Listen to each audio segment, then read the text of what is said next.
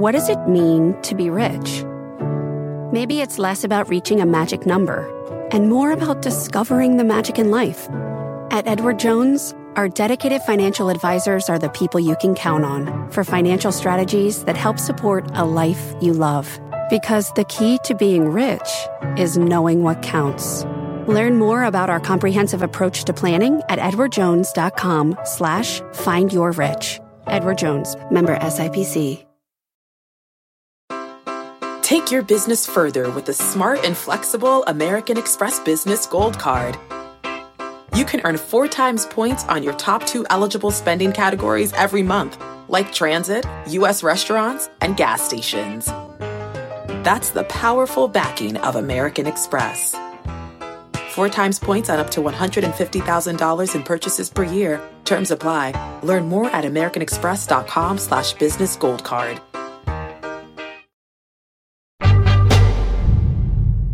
Hi, it's Steve. We've just launched the Freakonomics Radio Plus membership program. When you become a Freakonomics Radio Plus member, you'll get weekly, exclusive, member-only episodes of Freakonomics Radio. In addition, you won't hear any ads on Freakonomics Radio or on the other shows in our network, including People I Mostly Admire. To become a member of Freakonomics Radio Plus, visit the People I Mostly Admire show page on Apple Podcasts or go to freakonomics.com/plus. Thanks so much. My guest today, Rick Doblin, has spent the last 37 years trying to get FDA approval for a breakthrough treatment for post-traumatic stress disorder, PTSD. Against all odds, it looks like he's actually going to succeed. If we would have waited for pharmaceutical companies to develop MDMA-assisted psychotherapy, we would still be waiting today. Welcome to People I Mostly Admire with Steve Levitt. Few people dream as big as Rick Doblin, and among those who do, almost no one has the brilliance and the perseverance and the luck to turn those dreams into reality. I'm so looking forward, as I talk to Rick today, to try to figure out what it is about him that allowed him to defy the odds. So I'd love to start with you educating me a little bit about post-traumatic stress disorder, PTSD. How does PTSD affect the brain? What are the current estimates of the prevalence of PTSD in society? And what kind of success rates have we seen with traditional therapies that address PTSD? Well, the Veterans Administration recently estimated that there's 13 million PTSD patients in America. And those are just the people that qualify for a diagnosis of PTSD. There's a lot of people that are suffering from trauma that impacts their behaviors that doesn't rise to the level of a diagnosis of PTSD. What we know from some neuroscience studies is that if you have PTSD, there's a hyperactive amygdala where fear is processed, and there's a reduction of activity in the prefrontal cortex where we think logically. So there could be a sound that might remind somebody of an explosion, or somebody wearing clothes that might remind them of an attacker, something like that. And with the prefrontal cortex activity reduced, they don't really have the time to sort it out. Is this really a threat or not? They immediately go to the threat, particularly with the hyperactive amygdala.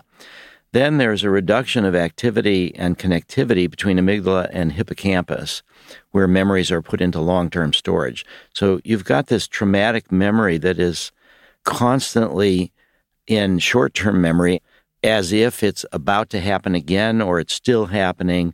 It's never fully processed. As far as what the therapies are that we have currently available, the SSRIs, which are selective serotonin reuptake inhibitors, are the main and the only drugs approved by FDA for PTSD, Zoloft and Paxil. They help in about a third or so of the people, sometimes more. But what they basically do is reduce symptoms. They don't get to the core of the trauma, and they require daily dosing, often for months or years and years, and they often have significant side effects. Psychotherapies are also effective in some ways for treating PTSD, particularly prolonged exposure and cognitive processing therapy. The VA just did a study. Took them about 6 years. It was 900 veterans, and it was comparing prolonged exposure with cognitive processing therapy. And what they showed is that those therapies are so difficult for people because you are asking people to recall the trauma, recall the worst things that they've ever had happen to them, and then repeat over and over about it till they get desensitized, so that around half the people in the study dropped out. Yeah. So I think we have over 1 million veterans on disability for PTSD, cost the VA about $17 billion a year just in disability payments. And there's a general perceived need in the entire field of psychologists and psychiatrists and psychotherapists for new treatments. So you really focused on veterans, but I think there's this growing understanding that PTSD is much broader. I saw a fascinating study that suggested that a lot of kids who grow up in an inner city environment, they have very high rates of PTSD, and it's been argued that the PTSD affects how they respond to conflict, and that is one of the major contributors to the high rates of gun violence among young men in the inner city today, which really, when I first heard it, I was thinking, wait, did that make any sense? But the more I've thought about it, the more it's really beginning to hit home as a problem that's just fundamental. It does make sense. And while the media mostly does focus on the veterans, roughly 2/3 of the people in our research studies are women. Most of the people that have PTSD in America have it from sexual assault or trauma or domestic violence. Relatively small proportion are actually veterans, but the veterans are the ones that have the most appreciation from the society, and that's where we've had the most attention. But it is important to say, in our phase 2 studies, what we learned is that our treatment works regardless of the cause of PTSD. And the SSRIs that were approved for PTSD, they worked better for some reason in women than in men, and they didn't work in combat-related PTSD. Okay, so your organization, MAPS, M-A-P-S, has spent decades doing clinical research on an alternative approach to treating PTSD that combines therapy and pharmaceuticals. But before we go into the specifics of that treatment, could you describe the results you've obtained in the phase 3 trials, the final trials you've carried out in the long process of trying to obtain FDA approval? What sort of success rates have you seen in treating PTSD in these studies compared to traditional approaches? Okay. The results that we've gotten have basically taken us 37 and a half years. So I started MAPS in 1986. It wasn't until 1992 that we got the first permission for the phase 1 study. Then it was around 2000 that we got the first permission for the phase 2 study in PTSD patients. That took us 16 years till 2016. And then starting in 2018, we began our phase 3 studies, and we published in Nature Medicine in 2021. The results were pretty amazing. 2/3 of the people in our study at the 2-month follow-up after the last experimental session no longer qualified for a diagnosis of PTSD. Now, these were people that had PTSD an average of 14 years or more, and we enrolled people who've previously attempted suicide or suicidal behavior. Around 1/3 had done that. So we had 2/3 no longer qualified for a diagnosis of PTSD, and another 21% had clinically significant reductions of PTSD, even though they still had PTSD. And so over time or with more treatments, they might fall below that threshold. So we had an 88% response rate, which was remarkable compared to the currently existing therapies and pharmacotherapies. So if someone accepts these study results, it's almost like a miraculous advance. My understanding is that most new drug applications to the FDA these days are actually quite incremental, that this sort of breakthrough is definitely the exception, not the norm. Is that your understanding as well? Very much. And actually, FDA did grant us breakthrough therapy. That's like a formal thing the FDA does? Yeah, there's a category called breakthrough therapies. What it means is that you have extra meetings with the FDA. They're committed to trying to facilitate the research that you're doing, and also there's shorter review times. So that if you do get breakthrough therapy as a pharma company trying to develop a drug, that's a real boost in expediting the process. It's sad that you're talking about an expedited process when just in the last breath you told me you've been 37 and a half years that you've been at it. I guess better late than never to get expedited. Very true. Well, partially we did this through a nonprofit, and so fundraising was a challenge, and also developing our method. We had a lot of work to do, but there was a lot of resistance. It is sad how long it's taken us. We haven't actually talked about what this treatment is. And the intervention that we're talking about is a combination of treating PTSD with therapy and the drug MDMA, which is better known as ecstasy or Molly.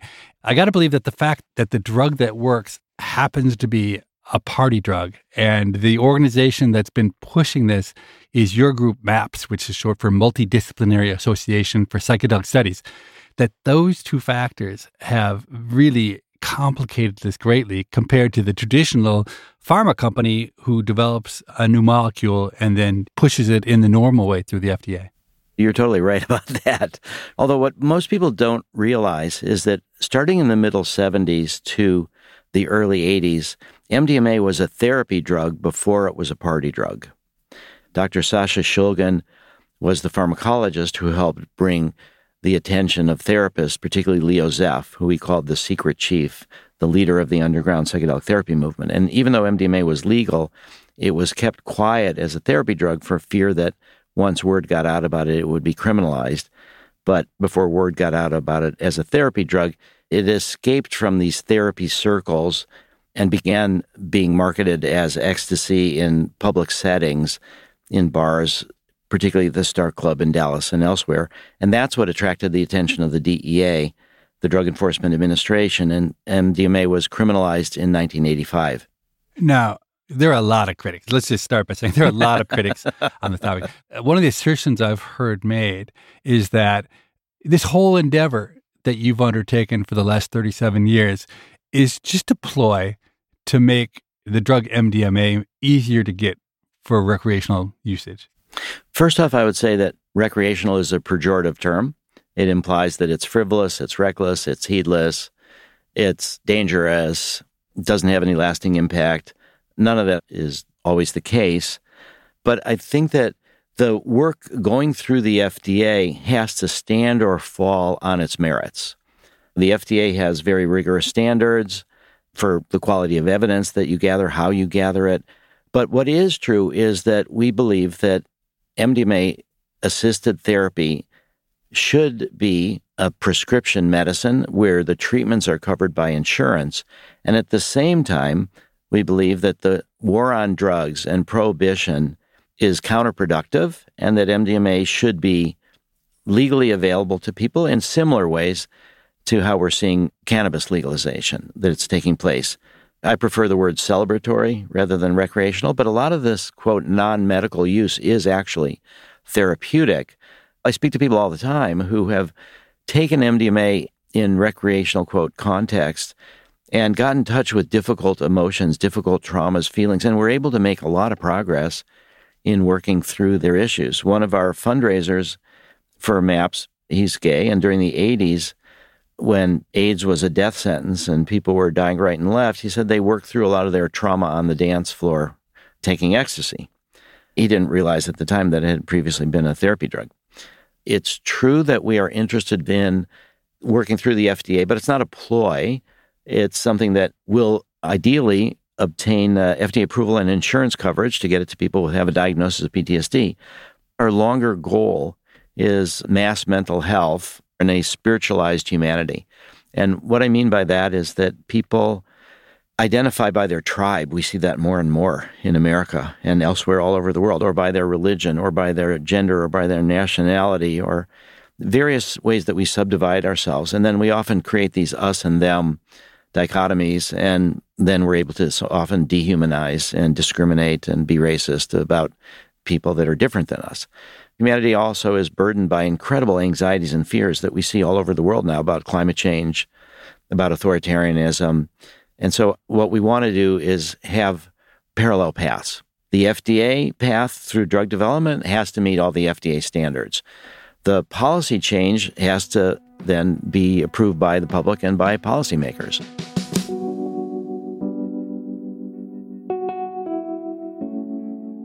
So one of the most ironic concerns that I've seen raised in this context is that it's highly unusual and suspicious for advocates, that's you and MAPS, to work to get a new drug approved rather than a pharma company, somehow implying that big drug companies are unbiased and you're biased, even though it would seem almost the opposite.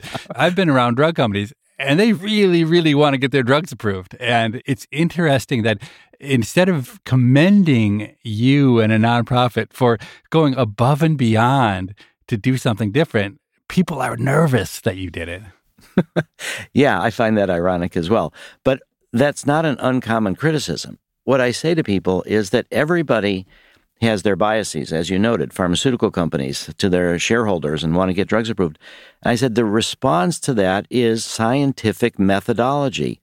The whole purpose of scientific methodology is to try to reduce the impact of experimenter bias on the results that you obtain so that we try to get closer to what's actually happening. Rather than having people attack me for the fact that MAPS is an advocate, I'd say, look at our protocol design. Give us advice on how we can improve the methodology. And we have negotiated this methodology with FDA. The FDA and MAPS engaged in an 8-month process called Special Protocol Assessment. And so during the Special Protocol Assessment process, you negotiate every single aspect of your design, your statistical analysis plan, your methodology for dealing with the double-blind studies, your metrics, which ones you're going to use, your treatment methodology, all the other ancillary safety studies that they want to see. Pharma companies wouldn't do this because pharma companies don't understand psychotherapy. And one of the best examples is the approval of ketamine for depression. And that was done by Johnson & Johnson through their subsidiary Janssen. And they approved ketamine without any therapy as a pharmacological treatment in and of itself to help with depression. But what therapists and researchers and clinicians have noted is that when you combine the ketamine with psychotherapy, the results are significantly better and they last longer. And that's not good for the pharma company because then more money goes to the therapists. When the results fade very quickly, then you just need more ketamine. So if we would have waited for pharmaceutical companies to develop MDMA-assisted psychotherapy, we would still be waiting today.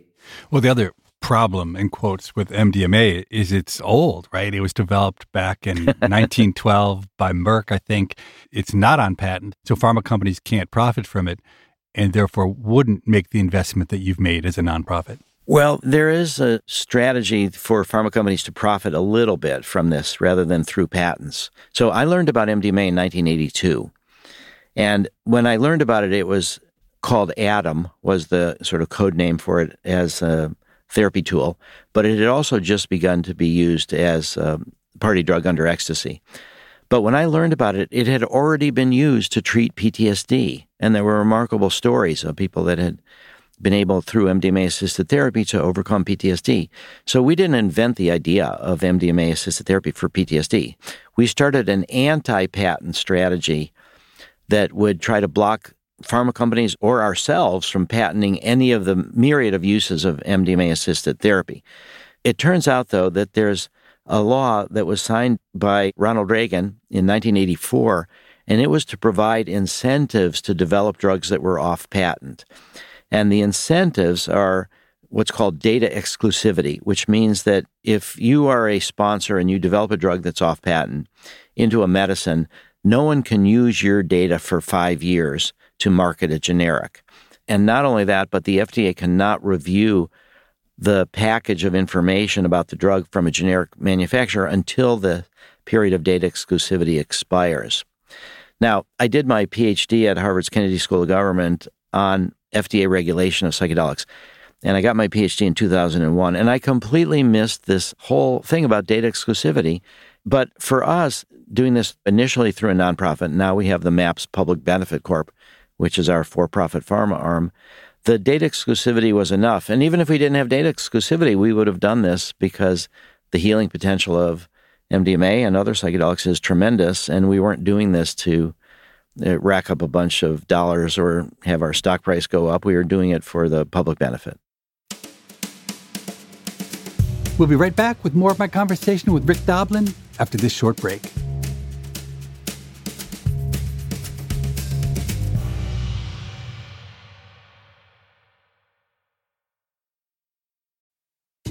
People I Mostly Admire is sponsored by Rosetta Stone.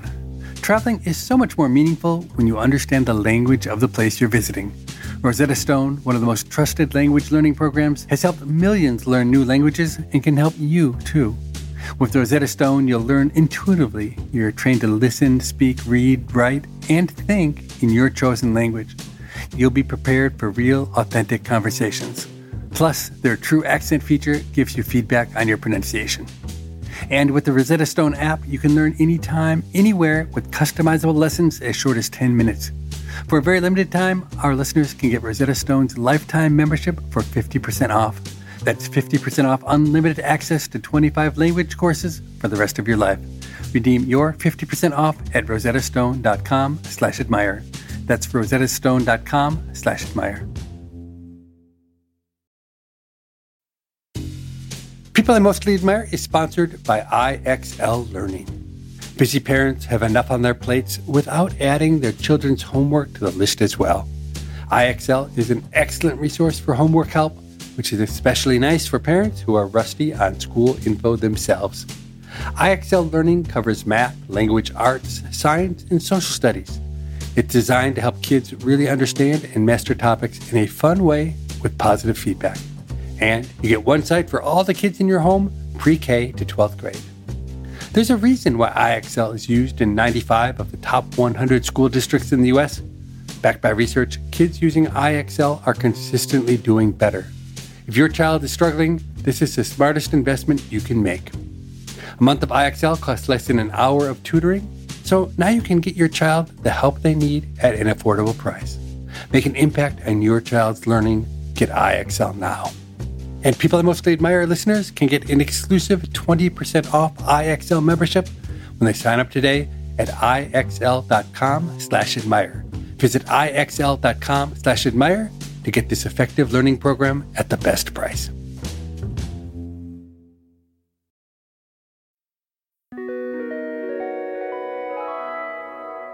Can you describe the actual interventions that you're analyzing in these clinical studies on MDMA?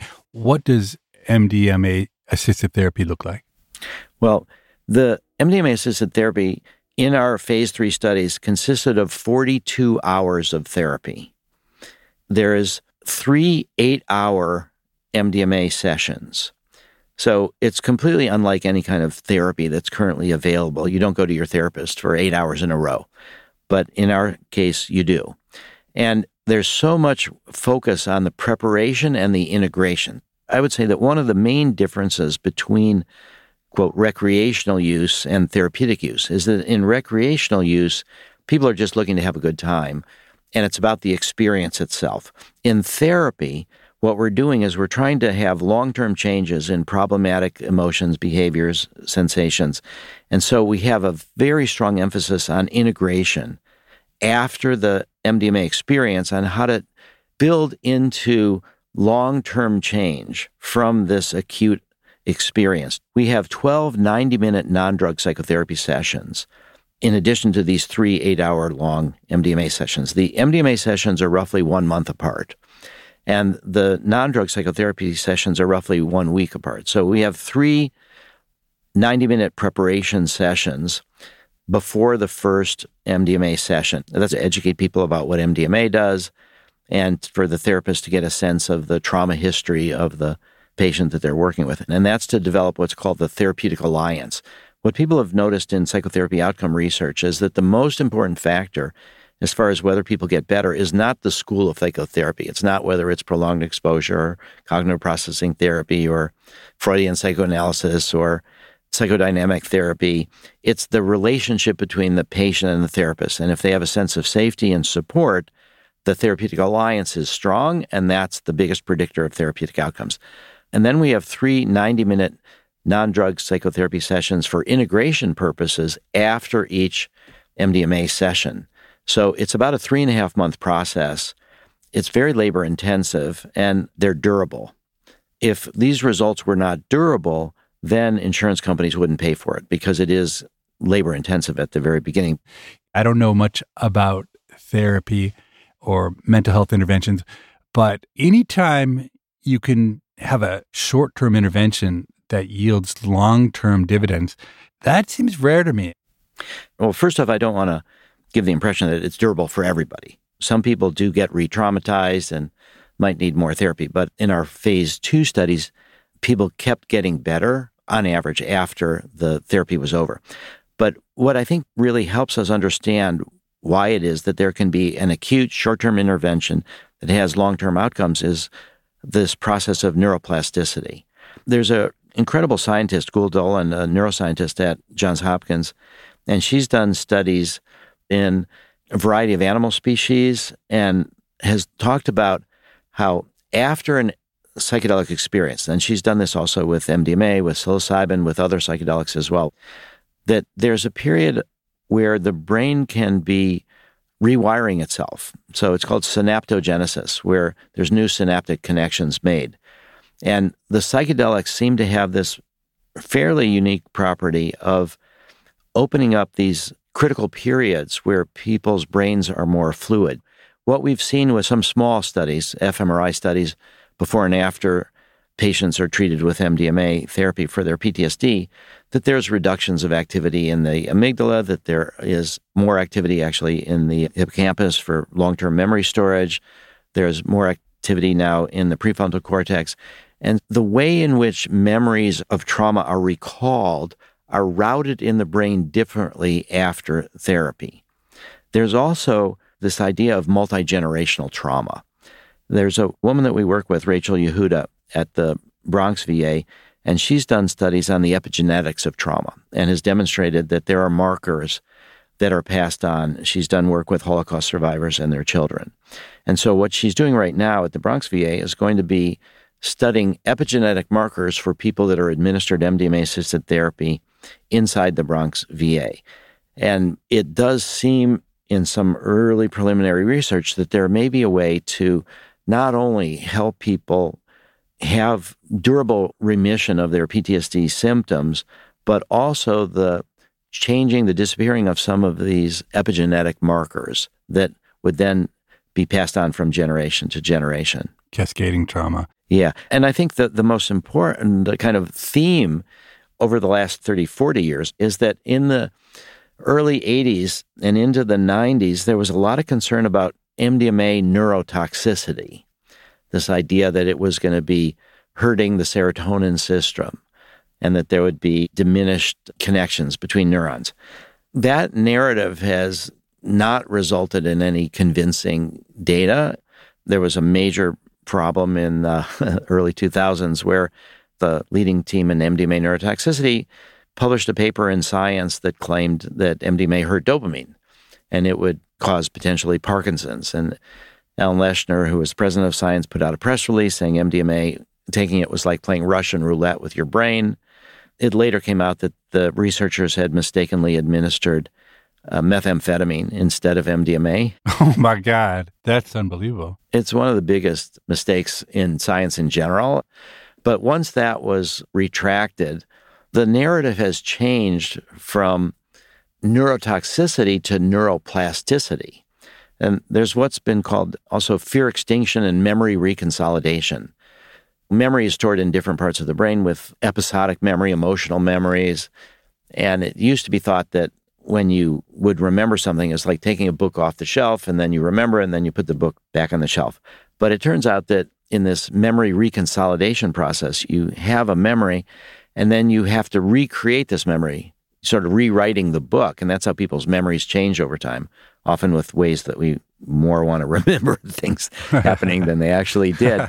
But this memory reconsolidation process has profound effects for PTSD because by processing the emotions in a therapeutic setting and by being able to release all those fears and anxieties and the body tensions, you have reprocessed the memory so that when you remember the trauma again after the therapy, it's placed in the past. It's not like it's about to happen. And you've survived and you have been able to work with it. And so the memories don't disappear for the trauma, but they don't trigger the same kind of fears and symptoms that they did before.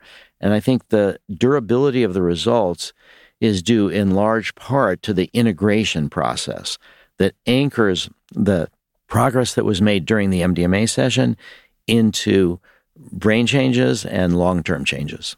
And one reason why it seems sensible that MDMA would work is that when people do fMRI studies of people who've taken MDMA, you see the exact opposite pattern of what you see in PTSD patients, right? The amygdala, the activity gets greatly reduced and the frontal cortex elevates, right? Is that correct? That's exactly right.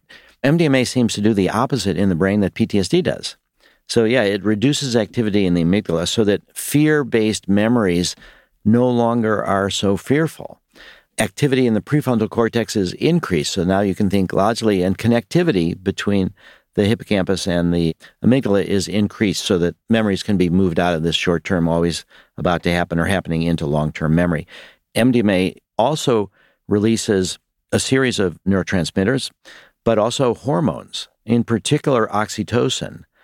And so the researcher that I mentioned before, Gül Dölen, she did a study in mice that showed that MDMA releases oxytocin, which is the hormone of love and connection and nursing mothers, and it promotes what she called this opening of the critical period for social reward learning, but it also promotes new neural connections, this synaptogenesis, as mediated through MDMA, through oxytocin, and then you develop these new neural connections in prosocial areas of the brain.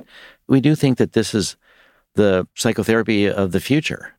In many cases, there will be new treatments developed, not just with MDMA, but with psilocybin, ketamine. This idea of not just treating symptoms, but trying to get to the root cause of the problems and help people negotiate with them so that they learn from those experiences and then put them in the past and can move forward. That, I think, is going to be a very important future for psychiatry and psychotherapy.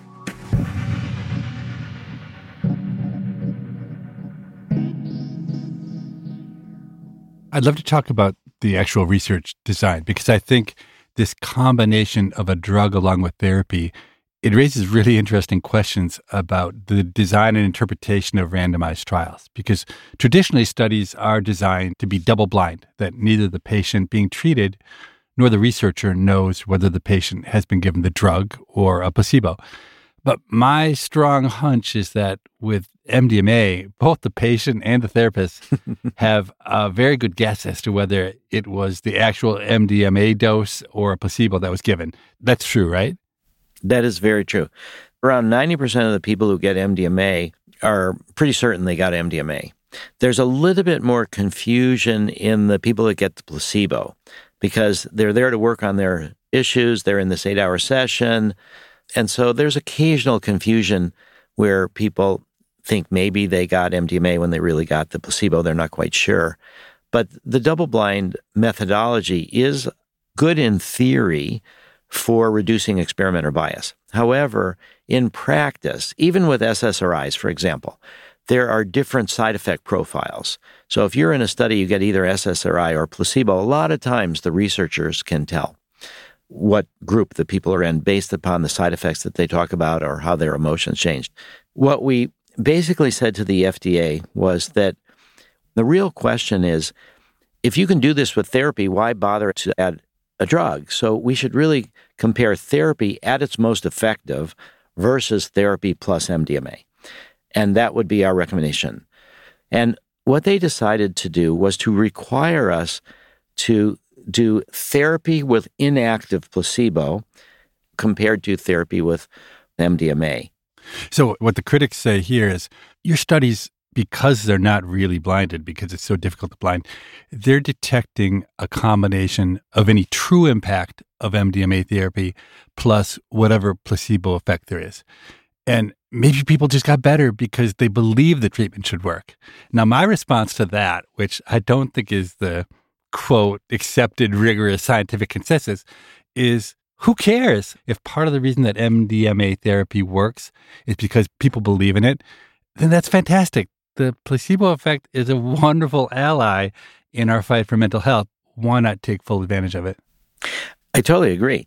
Not only that, though, if they're saying that it's because people believe it will work and that's contributing to them getting better, the belief that will work is going to be even stronger after FDA has approved it. Exactly. Yeah, absolutely. I think that the critics are right in the sense that there is this expectation that people have or hope that it will work. And because we've published our first phase 3 study results in Nature Medicine in 2021, and Science at the end of the year looks at ranking what are the top 10 scientific breakthroughs in the world, and they chose our paper. But what it indicates is that there is now a growing sense that we are developing really strong data, and we're publishing the results of our second phase 3 study very shortly. By the time this comes out, it will have been published, and people will see that we have, in the most rigorous way that the FDA could require us to do, generated remarkably statistically significant results with excellent safety profile. There's loads of people that need healing from PTSD that they're not able to get from currently available medications. And when the double-blind fails, the solution is not just throw away those drugs for which the double-blind fails. It's how do we still do the research? How do we get these treatments to people?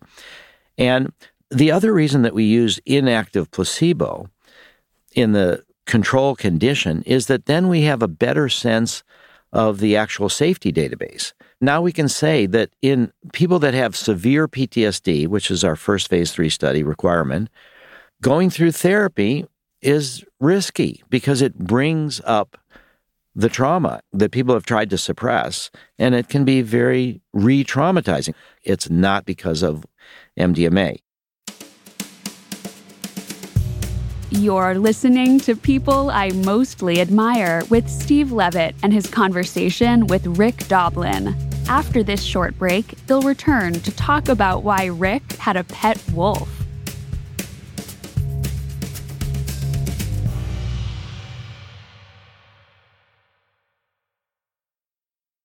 Experimentation is how generation-defining companies win. But you need a reliable, rigorous system to run experiments effectively. Welcome to EPPO, a next-generation A/B testing platform that helps modern growth teams maximize ROI and understand the impact of new features. Visit geteppo.com/freak to learn how EPPO can help you increase experimentation velocity while unlocking rigorous, deep analysis in a way that no other commercial tool does. That's geteppo.com/freak. At the UPS Store, we know things can get busy this upcoming holiday. You can count on us to be open and ready to help with any packing and shipping or anything else you might need. Is there anything you can't do? Actually, I don't have a good singing voice. The UPS... Nope. But our certified packing experts can pack and ship just about anything. At least that's good. The UPS Store. Be unstoppable. Most locations are independently owned. Product, services, pricing, and hours of operation may vary. See Center for details. Come in today to get your holiday goodies there on time.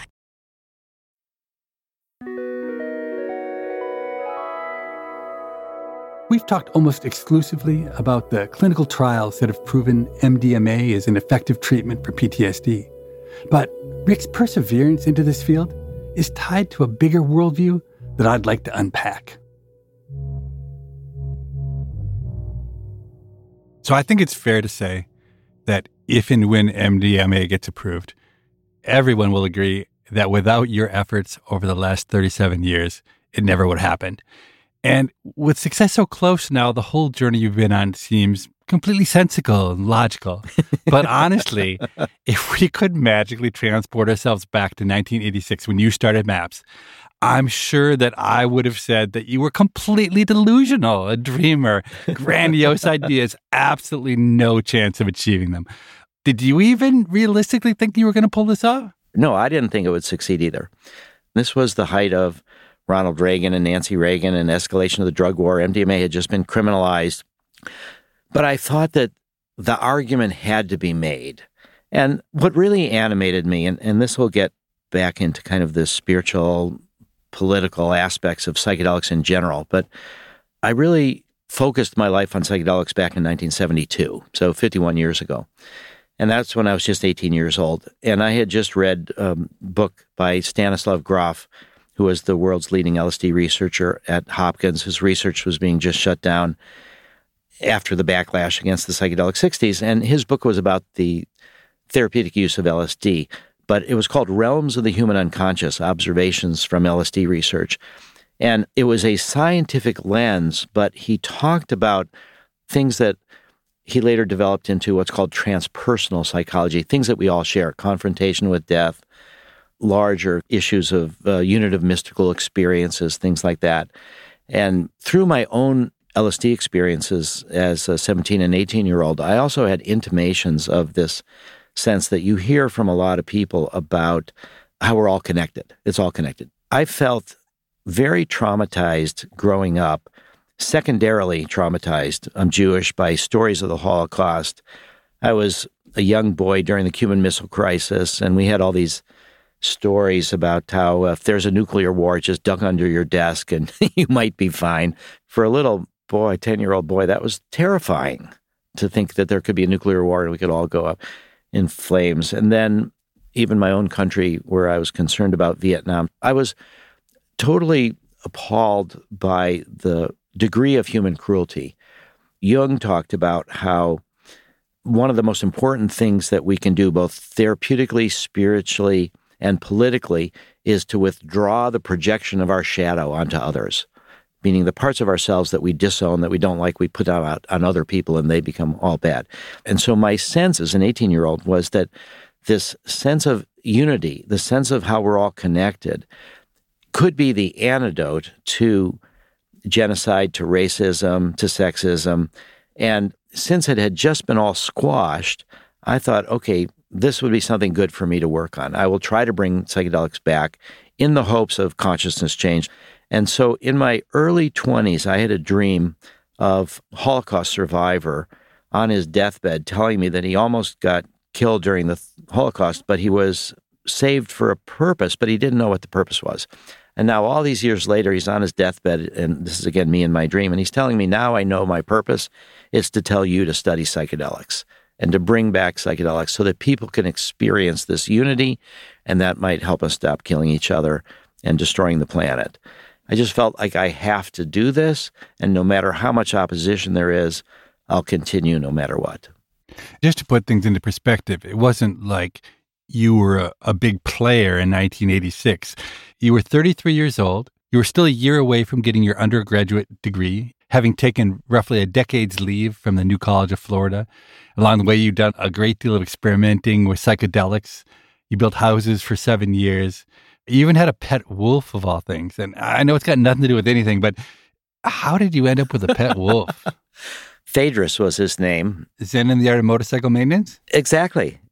I was 21 years old, and I was looking for a dog. And I wanted a big dog that I could run with and wrestle with, like a German Shepherd or something like that. And then a friend of mine contacted me, and she said she saw an ad in the paper from the Humane Society saying that they had shut down a wild animal breeding operation. This is Sarasota, Florida, which was the winter home of the Ringling Circus, and a lot of carnivals were there. And so they had shut down this wild breeding operation, and the female wolf was pregnant and had a litter of 8 wolf cubs. And the zoos were full, the sanctuaries were full. They didn't know what to do with them. And so they wanted to see if anybody else would help them take care of them. I thought, oh my God, this could be incredible. I was very shy at the time and very insecure. And so when I went to the Humane Society, I said, if I am going to take a wolf, I'd like to take the most dominant of the litter. Because I feel like I could learn some skills from confidence from this dominant wolf. And wolves are born with their eyes closed. It takes a little bit of time for them to open their eyes. And they were taken away from their mother and bottle fed by humans. And so these wolves opened their eyes on people. They were an unusual group of wolves. And I managed to get Phaedrus when he was only 8 weeks old. And I had him for about 2 years. I built this house when I turned 21, and where I lived was the classic edge of town. Right across the street was railroad tracks, and beyond the railroad tracks was out in the county. And that was undeveloped land, hundreds and hundreds of acres. So I was able to take Phaedrus and run with him off the leash through the woods. And I learned so much from him. There was this confidence that he had, being the apex predator. Most dogs didn't like him, didn't want to play with him. He smelled different. The other thing I learned from this wolf was that it's a lot like psychedelics. You know, psychedelics, we demonize them.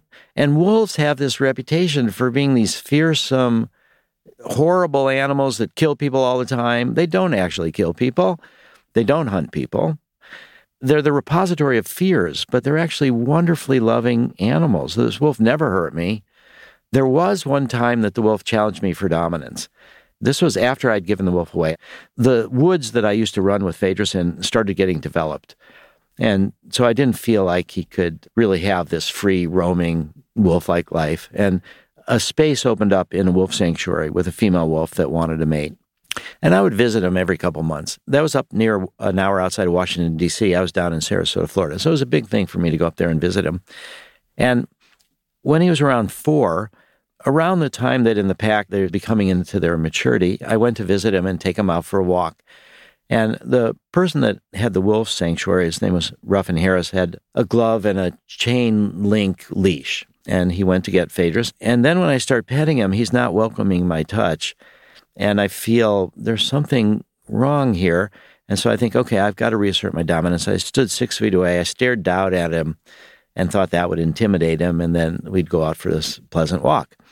Phaedrus's eyes just glazed over, almost like he was looking through me. I saw a ripple go through his body of his muscles, and I thought, this isn't working well. And then he leaped, and he leaped so fast and so strong that he pulled the chain leash out of Ruffin's gloved hand, and he's coming at me right at my head. This used to be the way we would wrestle and play all the time. His goal was to push me over. My goal was to try to flip him over on his back. And I tried to push his jaw away, but he managed to get my wrist in his jaw as he's sailing through the air by my face. And he crunches down on my wrist, and he just looks at me, and then let's go. He was like, tag, you're Ed. If this goes further, I might have to hurt you, but I don't want to. So that was the last time I was ever able to be with him. And that night, I was crying, and I was sad, and I called my parents to tell them what was happening. And my dad surprised me. He said, what's the problem? You did it to me. Ha. I'm like, whoa, you're so right. I did. And I'm glad I did. I dropped out of college to study LSD. That was not my parents' plan for me when I was 18. And so I became more comfortable with this idea that now Phaedrus was his own wolf, and that even though I could never visit him again and play with him, take him out for a walk, he was coming into his own.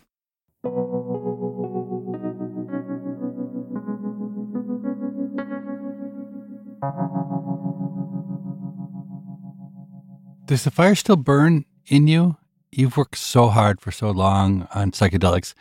Are you ready to hand the struggle over to the next generation, or are you still going strong? I'm still going strong, and the fire burns in this way. So for almost the entire history of MAPS, the goal was make MDMA into a medicine. Now that it looks like that's likely to happen, we needed a new animating vision and also a new multi-generational vision. So I've reformulated what we're after, and now the new vision is a world of net zero trauma by 2070. Net zero trauma doesn't mean no trauma. There's a prediction that by 2050, if climate change isn't mitigated, there could be 1 billion climate refugees. There's a rise of authoritarianism, and we do see ever-increasing repression in Russia and China and North Korea and elsewhere. So there's a lot of trauma that's going to be increasing. So net zero trauma means that we don't add to the burden of trauma on humanity as a whole, and then we can start trying to reduce the total burden of trauma. And so what MAPS is doing now is we just had a training in Sarajevo. It was for Ukrainian therapists. We had Bosnian, Serbian, Armenian, Polish, Lebanese, Italy, and also the Czech Republic. So we're starting to focus on humanitarian projects, on globalization of the healing potential of MDMA-assisted therapy for PTSD. And what's so exciting about it and what's so difficult is that in many countries that have been very traumatized, they don't have a lot of psychiatrists and psychotherapists. And so we're going to have to be exploring new group therapy methods with local healers. I'd like to plant some seeds in that direction, and that's where the fire exists for me, to start processes that I know I will not be alive to see the full fruition of, but that I think move beyond just the medicalization of MDMA. So the fire definitely burns still. My God, that wolf story? I'm so glad I asked. I didn't actually think the question would lead anywhere, and I certainly didn't expect a story like that. My goal before I started this conversation was to understand what makes Rick Doblin someone who can not only dream big, but turn those dreams into reality. A few things stood out to me. First, he had absolute mastery of the science and the research design issues. I think many dreamers don't have the talent or the interest to become experts about the details. Second, for better or for worse, he seems to be driven by deep principles and beliefs rather than by weighing costs against benefits. I mean, who drives halfway across the country to visit a wolf? Economic thinking would say that cost-benefit analysis is absolutely the right approach. But I've seen a lot of successful people violate that rule, and I think sometimes you can get better results by ignoring short-term costs versus benefits. The third thing about Rick is he had great judgment in picking a problem where the science was on his side. If the results of those studies hadn't been so stunning, he wouldn't be on the verge of succeeding. But let's not lose sight of the fact that I'm only talking to Rick because he succeeded. There might be 100 Ricks out there pursuing big dreams with immense talent and creativity, but who fail. The academics call it survivor bias. And if you only study those who succeed, you can really get misled. It's definitely not a mistake to admire Rick for what he's accomplished and the way he did it, but it might very well be a mistake to devote your life to trying to be the next Rick Doblin.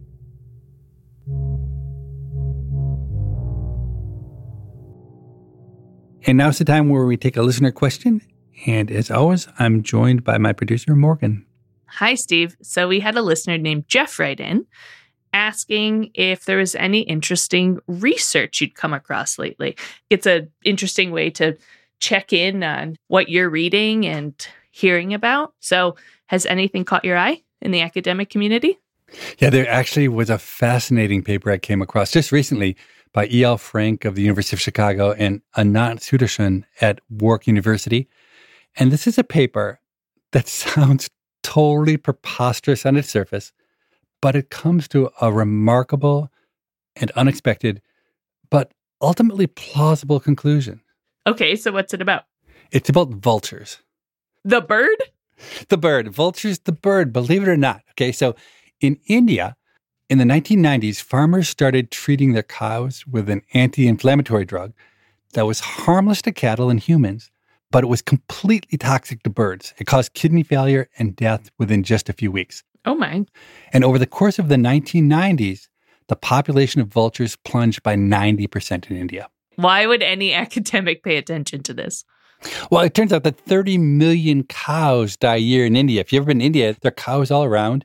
And these cows are often in urban settings. Well, vultures eat the dead cows. They're really good at it. They devour a dead cow within 40 minutes. 40 minutes for a whole cow? That's what they say in the paper. So when vultures are gone, these carcasses, they just sit and rot, and rats and feral dogs eat them, and they potentially become a source of disease. Okay, so does it really matter? The researchers did a really simple but compelling analysis. It's what economists call differences in differences. And it's really simple. Absent a randomized experiment, so we aren't randomizing where the vultures get taken away, they do a comparison of areas that were hospitable to vultures before the vultures all died compared to areas that didn't really support vultures anyway. So they looked before and after the vultures die. So in the places where there were a lot of vultures before, there aren't so many after. In the places where there weren't very many vultures to begin with, there still aren't very many vultures thereafter. And they take the difference in the difference.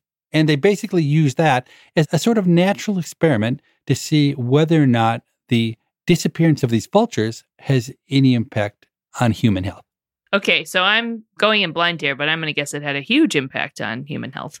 Well, you would have been right, and I would have been wrong, because when I started this paper, I could not really imagine that vultures had anything to do with human health.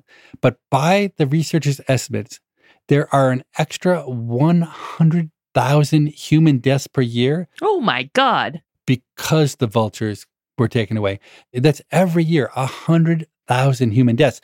This is one of the biggest impacts on life I've ever seen of any economics paper anywhere.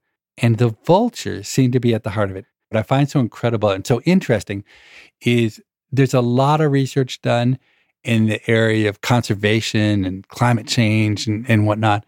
But this paper, if correct, is one of the clearest, most interesting, and most explainable examples of how what we do to nature really matters, and matters in ways that we really can't anticipate ahead of time. I just find it to be a really compelling piece of research. That's an amazing paper. We will put it in our show notes. If you have an interesting bit of research you want to share with us or a question, our email is pima@freakonomics.com. That's pima@freakonomics.com. It's an acronym for our show. We read every email that's sent, and we look forward to reading yours. And in 2 weeks, we're back with a brand new episode featuring Abraham Verghese. Not only is Abraham a highly respected and influential physician at Stanford University, he's written a series of blockbuster New York Times best-selling novels. How in the world does one person manage to do both of those things? I hope we can find out. One of the lessons that my patients were teaching me was, don't postpone those things that you really feel a burning desire to do, because life's too short. And I wanted to tell their story. As always, thanks for listening, and we'll see you back soon. People I Mostly Admire is part of the Freakonomics Radio Network, which also includes Freakonomics Radio, No Stupid Questions, and The Economics of Everyday Things. All our shows are produced by Stitcher and RenBud Radio. This episode was produced by Julie Canfer and Morgan Levy, with help from Lyric Bowditch and mixed by Jasmine Klinger. Our theme music was composed by Luis Guerra. We can be reached at pima@freakonomics.com. That's pima@freakonomics.com. Thanks for listening.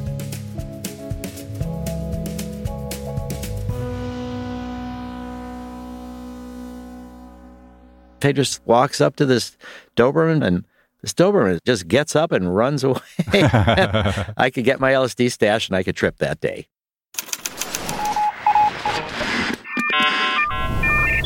The Freakonomics Radio Network, the hidden side of everything.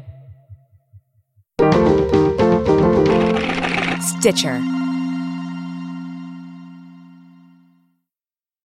When you need mealtime inspiration, it's worth shopping Kroger, where you'll find over 30,000 mouthwatering choices that excite your inner foodie. And no matter what tasty choice you make, you'll enjoy our everyday low prices, plus extra ways to save, like digital coupons worth over $600 each week. You can also save up to $1 off per gallon at the pump with fuel points. More savings and more inspiring flavors make shopping Kroger worth it every time. Kroger, fresh for everyone. Fuel restrictions apply. Fluffy bread, fresh tortillas, classic burger buns, and so many carbs. Carb fear is real, but Hero Bread makes healthier versions of the carb-heavy favorites we love the most. We're talking fewer calories, 0 to 2 grams net carbs, 0 grams of sugar, and seriously great taste. Plus more of the dietary fiber and protein you want, no compromise. Don't skip out on your favorites. Just use Hero Bread. Get 10% off your order at hero.co with code HERO10 at checkout. That's HERO10 at HERO.co.